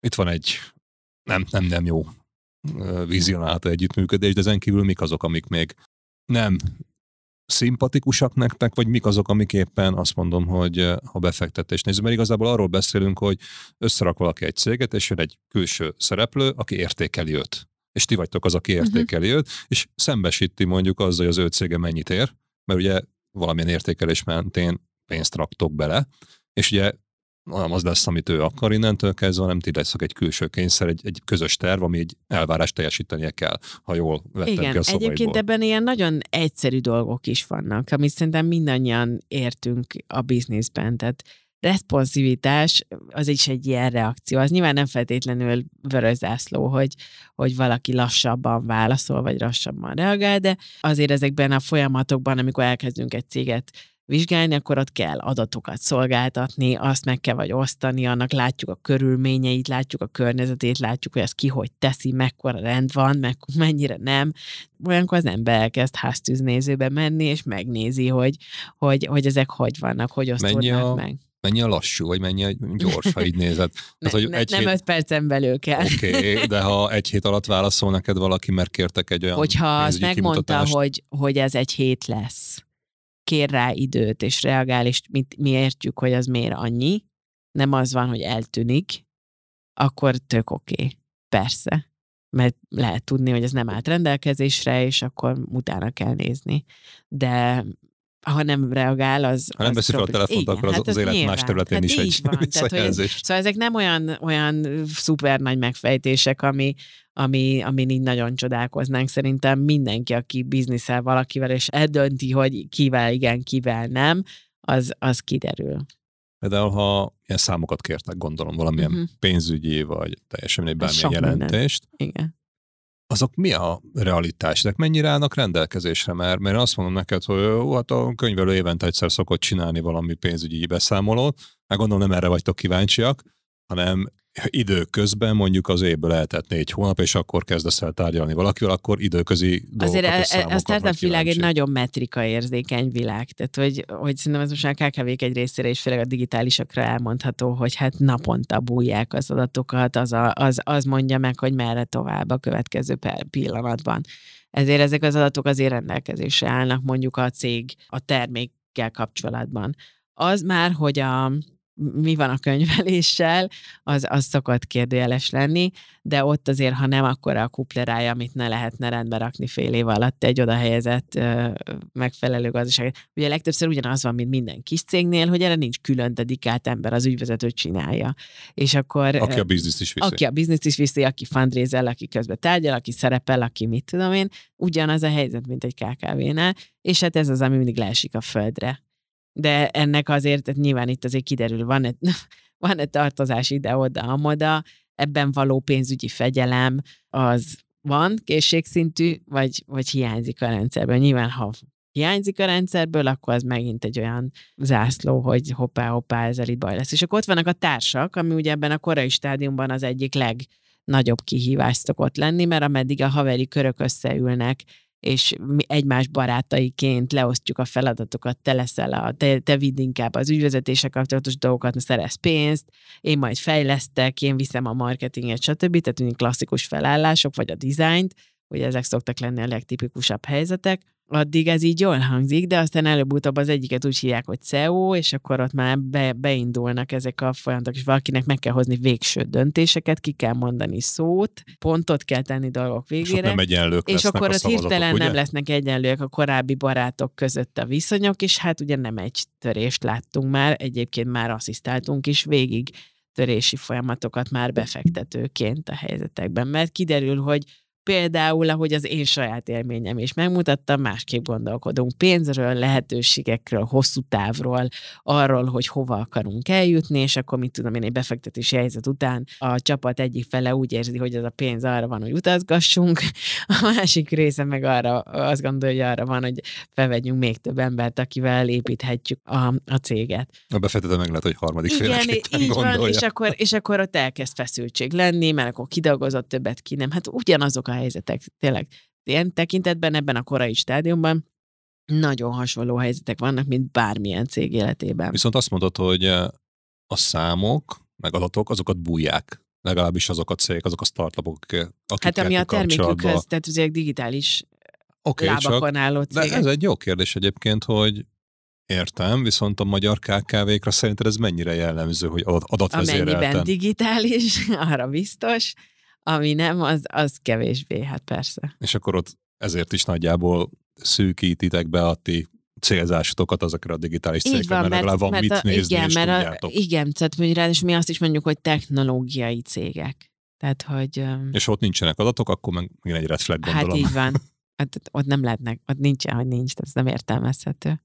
És ha megvannak ezek, amiket átnéztetek, akkor, és még van egy közös, vagy hasonló szintű álom is, és akkor tudunk tovább menni ezen a, a befektetői úton, és még nincsenek ilyen emberi konfliktusok se, amiket mondtál, akkor utána, Hát azért még nézzünk egy kicsit piacot, versenytársakat. vagy hiába megyek oda egy jó ötlettel, ha már nyolcan megcsinálták, és, és én vagyok a nyolcadik, aki újra neki akar futni ennek a piacnak, akkor nem biztos, hogy én vagyok a befutó. Nem biztos, hogy te vagy a befutó, de számít a timing.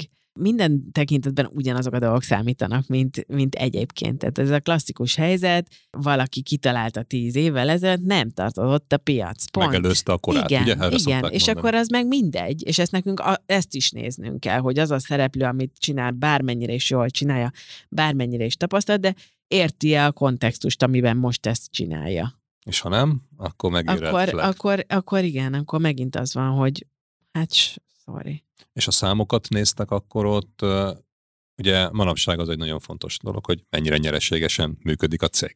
És a startupnál ez ugye nem biztos, hogy értelmezhető ez, Hát nem. a, ez a mondás, viszont előbb-utóbb azért ennek valahogy nyereséget kéne termelni, különben nem fog visszajönni a befektetői pénz, ha csak nem úgy, hogy majd jön egy másik befektető, aki még többet ad a cégért, és akkor abból fizeti ki a Igen. korábbi befektetőt, de ha mondjuk de érték alapon gondolkoztok. Ott egy, jön egy pont, amikor elvileg ennek meg kell fordulnia, ez de ez nagyon sokára jön. Ez Igen. mit jelent nagyon soká? Tíz év múlva? Egy év múlva? Van, száz ahol, év van, múlva? amikor tíz év múlva, és van, ahol soha.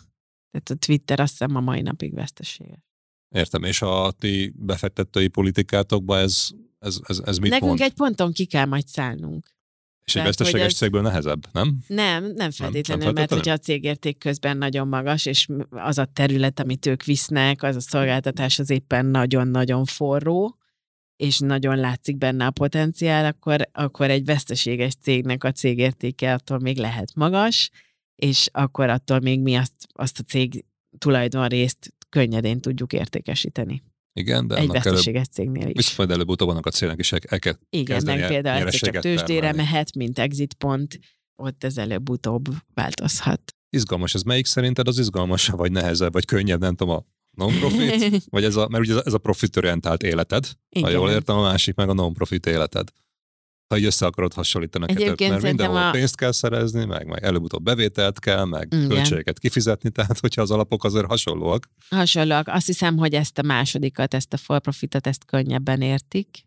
Tehát ez olyan elfogadottabb, meg ez olyan komoly dolog. És a, attól, hogy a, a, a non-profit szektornak nem olyan jó a renoméja, és azért az egy sokkal nehezebb kihívás, mert ott tényleg kultúrát kell formálni ha csak azt vesszük, hogy azért tíz év alatt, ugye mondtam, hogy jövőre lesz tíz éves a bridge, és, és, és hát nyilván ez alatt a tíz év alatt rengeteget tanultunk erről az egészről, vagy én magam rengeteget tanultam erről, hogy, hogy az egész mitől működik, hogy működik, hogy változhat, mi az, hogy az üzleti kultúra formálód, ez, ez is an abstrakt. És ugye ez oda szintetizálódott, hogy az én megfejtésem erről az, hogy nyilván itt egyéni vezetői felelősségek vannak, pont. Beszéltünk cégekről, meg társadalmi felelősségvállalásról, meg más-más absztrakt fogalmakról, de itt valójában egy vezető döntéseiről beszélünk a nap végén. Igen, egy, vezető, egy ember igen, mindig. egy ember eldönti, az, mi a szándéka, mit akar, hova akar, neki mi fontos. Mi azokat a vezetőket keressük, akiknek számít, hogy mit hagynak hátra maguk mögött. Mi ezt úgy hívjuk, hogy legacy leadership, hagyaték alapú vezetői szemlélet, és ez azt feltételezi, hogy itt van egy finanszírozási, emocionális és intellektuális potenciál, amit egy vezető felfog, hogy ez neki rendelkezésére áll, és többnyire több van belőle, mint másnak. Biztosan több van belőle, mint másnak. A kérdés az, hogy ezzel hogy él, mit kezd vele ez csak akkor fog előjönni, hanem a rövid távú célokra fókuszál, Így van. mondasz. Viszont mi Viszont azt szeretnénk... profitorientált, profitábilis működés feltételez, mert különben egyszerűen nem engedheti meg magának, hogy erre is oda fókuszáljon. Így van, de erről érdekes. beszélek, amikor azt mondom, hogy ez ma nem lemondás, ez ma nem egy vagy-vagy. Vagy profitot választok, vagy így működöm. Akik így működnek, nagyon nagy részt magasabb árbevétellel rendelkeznek, lojálisabbak a munkavállalói, kevesebben információ, mint ahogy mondtam az előbb. Eznek ma nem vagy vagyok. Azt szeretnénk elérni, hogy minél több vezető, amikor úgy dönt, hogy ő vezető lesz, mert ez is egy döntés, hogy ezt az életet élem ezzel az identitással, onnantól kezdve tudatosan, következetesen kezdjen el így működni, és építse a hagyatékát, ami ha a mai vezetőket veszük, nem egy katedrális, hanem az, hogy létrehozunk-e ilyen élhető munkahelyeket. Ma egy vezetőnek ez a katedrálisa. Ezt teszi le az asztalra. Teremtett-e biztos megélhetés sokaknak, magának, és abból tudott te értéket létrehozni. Ma és ez, ez a valami. És ez működik magyar viszonylatban Minden is, a non-profitban, nem csak a nemzetközi piacra. De ezek, ezek üzleti szereplőkről, a... így van. Ez az üzlet, ezek, ezek, ezek mindenkiről szól, aki az üzleti világban megfordul és nincs többet ilyen, hogy le lehet választani, hogy nekem ehhez nincs közöm. Látjuk a válságokon mindenen, hogy vastagon benne van a biznisz abban, hogy ma ott tartunk, ahol lást klíma és egyebek. Tehát nyilván a politika is, de az üzlet is, és az is, hogy hogy gondolkodunk növekedésre, profitról, mi számít, mi nem számít. De olyan érdekes, hogy tényleg így magunkat ebben így, így totál nem veszük figyelembe hanem csak a, hajtjuk a profitot, de vagy aztán az valakinek meg kell élni, maradni kellene valami ebből az egészből. És ebben persze nem szoktuk azon arról beszélgetni, hogy marha nehéz meghatározni azt, hogy mi lehet az az egy érték, amiben úgy meg lehetne állapodni. mert mindenkinek más. Nekem az együttműködésnek, vagy kedvesség, a mit tudom én, másnak a szorgalom, akármi. Én meg azt szoktam mondani, hogy szerintem van egy ilyen érték, amiben meg tudnánk egyezni, ez például a következő generációkért való valamiféle elköteleződés, hogy nekik maradjon valami. Ebben például ki lehetne egyezni, mert a többségnek van ilyen visszanyulása lefele is, fölfele is. Szülei is vannak, gyerekei is többnyire. Szóval, hogyha ha csak ezt figyelembe veszük, ugye mi nagyon egyszerűen azt tudtuk mondani, ez egy ilyen, egy ilyen szép mondás, nagyon sokat kellett rajta gondolkodni, hogy ezt megfejtsük, hogy tök elég, tehát a mai vezetőnek az a katedrális, hogy ő hozzá létre olyan munkahelyeket, ahol a gyerekei is szívesen dolgoznának. És ehhez létre kell hozni olyan üzleti döntéseket ma, amit egyébként nem ciki előttük vállalni. Ez ennyire egyszerű. És ez egy egész komoly teszt lenne, szerintem, mert, mert nagyon sokan úgy gondolják, hogy igen, a gyerek imádni fogja, meg a gyerek is pont ugyanezt fogja uh-huh. csinálni, mint a szülő meg. És ugye Aztán valamiért hányszor, milyen nehéz átadni. És hányszor lehet azt hallani, hogy de hát a gyerek az, az tök más dolgot. Ő biztos, hogy nem akar céget. Ő biztos nem hát akar vállalkozó úgy nem akar élni többet, Igen. ahogy látta a szülei. Igen, ezek, ezek szerintem komoly felismerések tudnak lenni, és lehetnek külső mérőszámok, amiket mondjuk, amikor egy befektetést vizsgáltok, tesztek fel, és, és elemeztek egy cégnél, meg lehetnek ilyen belső mérőszámok, amit a cégvezető tulajdonos tud feltenni saját magának, és, és a saját cégét tudja így egy tök más értékskálán mérni, vagy nézni, hogy mennyire jó. És még azt hadd kérdezem meg, hogy és te, mint vezető, te hogy éled meg ezt a bizonyos szempontból kettősséget, bizonyos szempontból meg, meg elvileg ugyanazt csinálod mind a két a non-profit uh-huh. és a profitorientált életedben is, viszont az egyik helyen azt mondtad, hogy ott erőteljesen fókuszáltok a nemzetközi növekedést, tehát hogy szinte uh-huh. csak olyan cégetek van, akik gondolom teljesen máshogy gondolkodnak, mint mondjuk a, azok a magyar cégek, akik fenntartható, meg, meg jövőálló, vagy jövőképző világot teremtenek, és ugye ti, mint két szervezet, sem biztos, hogy úgy növekedtek, hogy mint ahogy a startupjaitoktól elvárjátok? Nem. Vagy hogy a de, magyar de nem a növekedés a közös nevező, hanem ez a vezetői szemlélet. És ez a, a mi saját üzleti közösségünkben is, amit a Bridge maga köré épített az elmúlt években, itt van freelancer, meg sok ezer fős céget vezető vezető is. Ilyen szektor, olyan szektor, mindenféle szektorból. Mert nem ezen múlik. Nem a méretem múlik, és nem a szektoron múlik mindenféle szektorban meg lehet csinálni ezt a működést. Nagyon sok évig hallgattuk, hogy nem, hát nálunk biztos nem, hát építőiparban. És nekünk van olyan szereplőnk, aki ott is hozza ezt a fajta működést, mert ez megint csak vezetői döntés. Senkit nem kényszerítenek arra, hogy így vagy úgy menjen. Ezt, ezt szeretünk úgy csinálni, hogy így belesodródtunk ezekbe a helyzetekbe. Inkább az van, hogy nem látjuk, hogy volt más út és nekünk például ez a tét, a bridge ez a egyik legfontosabb üzenete, ha, ha tetszik, hogy meg tudjuk-e mutatni, hogy mindig vannak másik utak. Nem kényszerít senkit senki arra, hogy ezzel vagy azzal bizniszeljen. Vannak területek, ahol nehéz olyannal bizniszelni, aki mit tudom én. Van ilyen. De és nem azt mondom, hogy, hogy, hogy ott akkor könnyebb a helyzet, de olyan szereplőt is sokat tudok, aki mégse játsza azokat a játékszabályokat, vagy olyan teljesítményt és tudást mutat, aminél megkérdőjelezhetetlen, megkerülhetetlen, kihagyhatatlan a történetből mégiscsak. Tehát ahol aztán valahogy így ez megmozdul, meg sántít, ott mindig az derül ki, hogy valami sántít. És, és akkor ez meg az van, amit, amit te mondasz, hogy utána el tudjuk engedni, meg tudunk-e másfele menni, meg tudjuk azt mondani, hogy de én már nem akarok így élni. És hogy, hogy ezeknek a korlátai és kötöttségei azok mennyi, mennyi ideig bénítanak egyébként.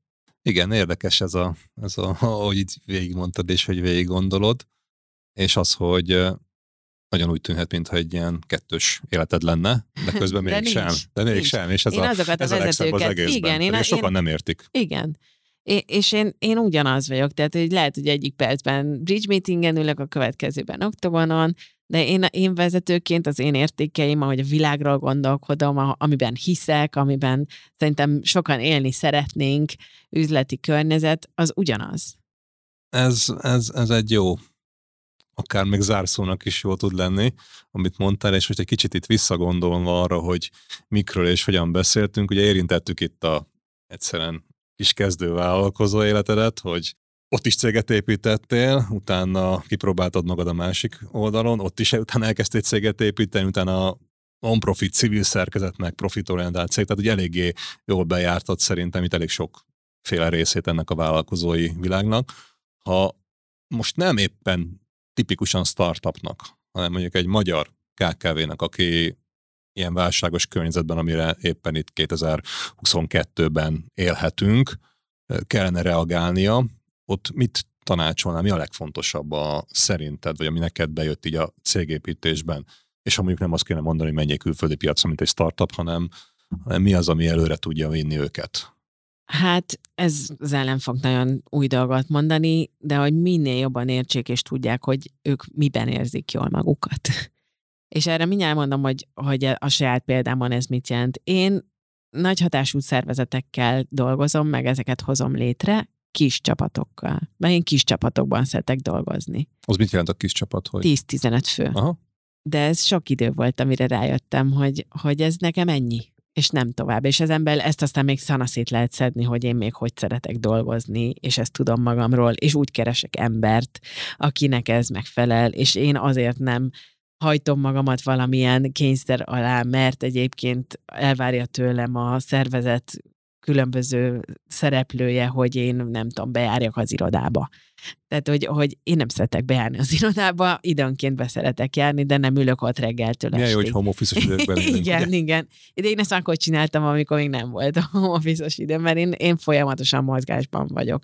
Ha én lebénítom magamat olyan munkavállalókkal, akik azt várják el, hogy én ott üljek, és kell nekik folyamatosan a kontroll, a megmondás, amit tudom én mi, akkor én lebénultam. Tehát, hogy én akkor nem tudok menni, csinálni, stb.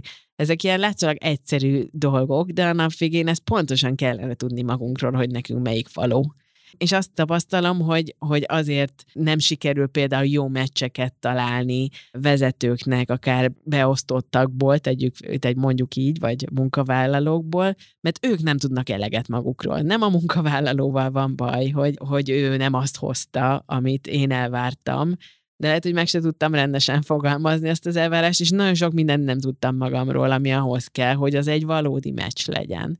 És én, én nagyon hiszek abban, hogyha, ez, és ez marha nehéz, nekem sem ment könnyen, szóval én nem választok mindig jól, és voltak nagy mellétalálások, de hogy azért ezt úgy, ugyanúgy rögzítettem, hogy most itt mi ment félre, mi nem, és mindig az a vége, hogy én, én tudtam valamiben kevesebbet magamról annál, mint, minta. És persze kiderülhet, hogy ő tényleg alkalmatlan, szóval nem azt mondom, hogy hogy nem, de azt is én néztem be a nap végén, hogy nem jöttem rá a kiválasztási folyamatban, hogy, Igen, hogy valójában... Vezető, a vezető felelőssége Igen, minden, abszolút. mert ezért vezető, Igen. és nem lehet mindenki vezető, nem. mert akkor meg nem mennének. De hogy én, én azt javaslom, hogy, hogy minél több, szóval minél pontosabban próbáljuk meg így így megérteni magunkat, meg a működésünket, vagy az autonómia igényünket, és a többi. Tehát annyi, annyi összetevője van, ami tényleg ahhoz vezet, hogy aztán tényleg felszabadultan lehessen lenni, és a pont elég kihívás van a, az életben. Azokat, amikről mi tehetünk, és befolyásolni tudjuk, azokat próbáljuk meg minimalizálni. Ez nekem egy ilyen klasszikus helyzet, hogy amit így tudok befolyásolni, azt igyekszem, amit meg nem, azt elfogadom, mint körülmény. Igen, mert ha keserek tudom, hogy nem lehet rajta változtatni, hát az nem az, előre visz, Az rengeteg lehoz. energiát veszít. És akkor ez egy nagyon fontos, hogy legyünk önmagunkkal tisztában, meg rendben, uh-huh. és fogadjuk el, hogy mi ebben a környezetben tudunk jól működni és hatékonyan, és ha szeretjük csinálni, és élvezzük, akkor csináljuk, és ne ilyen kényszeredetten kaparjunk, vagy teperjünk a, akár hát a és haragudjunk mindig valakire, hogy miért bér, nem működött. És, és magunkban nézzük meg, hogy meg tudjuk-e csinálni, vagy nem. Igen, ez egy, ez egy egyszerűnek tűnő mondás, ugye? Csak az embernek a legnagyobb, nem tudom én, ellensége az, hogy saját magát számon kérje, vagy saját magával így szembesítse magát a dolgokkal, és ne homokba dugja a fejét, abból lehetnek komoly bukások. Ha meg ezt felismeri, akkor viszont meg tudja élni azokat a sikereket, amik, amiket neki szántak, vagy amit ő magának szánt. Ez igen, ez egy, ez egy nagyon mély gondolat így a végére. Én köszönöm szépen ezt a mai beszélgetést, ahol tényleg eljutottunk onnan, hogy elkezdted a, a pályádat, kvázi rákényszerítve a vállalkozói dologra, és, és 18 éves korodtól tanultad a életiskolájában, hogy hogy kell vállalkozást építeni, vagy céget építeni, és utána ezt fokoztad, és nagyjából egy dolog, ami végig kísért, hogy nem voltál hajlandó olyan dolgot csinálni, amit, amit téged nem motivál, ami neked rossz, amit nem szeretsz csinálni.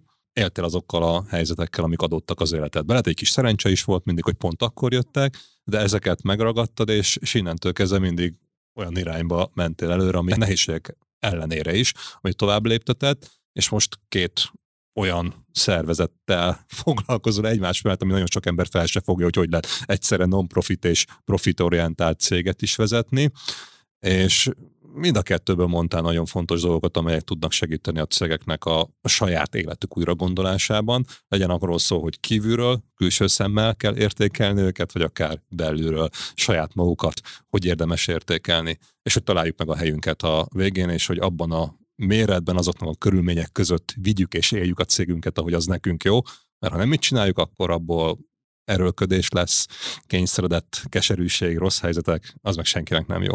Úgyhogy kívánom mindenkinek én is azt, hogy találja meg a saját cégében azt, amit szeret, és amivel előre tud lépni, és sok sikert a cégépítéshez nekik, neked pedig Vera, köszi szépen, hogy ezeket megosztottad velünk. Nagyon köszönöm én is. Sziasztok! Érdekel részletesen, hogy Pistyúr Veronika, a Bridge Budapest és az Octagon Ventures cégépítője milyen folyamatoknak és rendszereknek köszönhetően érte el eddigi sikereit? A választ a cégépítő blogjában találod. A linket keresd az epizód leírásában. Következő adás vendége Markovics Béla, a Mapei Magyarország cégépítője. Hallgass bele! Én azt láttam, hogyha nem kezdem el megtanulni, hogy kell a céget irányítani, akkor inkább menjek el menjek el mérnöknek, az még akkor értettem valamit, de nem, én nem akartam elmenni. Én, imádtam ezt az egész céget, láttam, hogy ennek a cégnek van jövője, azt is láttam, hogy enne, ez a cég ez brutál jó lesz, csak én maradjak életben. Érzelmekkel töltött lények vagyunk, és az érzelmei működtetnek. És minden embernek van egy vödre a hátul, az érzelmi vödör. Ha az töltődik, akkor jó van, ha őrül, akkor szarul van. Na most azt a vezető tudja tölteni és tudja üdíteni. A vevőt is nem szabad hagyni, segíteni kell neki, és van egy fontos dolog, mivel segítünk a vásárlónak, termékeinkkel. A végén, ha nem vesz, akkor nem segítettem neki semmit se. Jó tanácsokat persze lehet, de hát neki, neked egy ház kell, nem a tanács, de az kell, hogy épüljön meg, a problémákat oldják meg.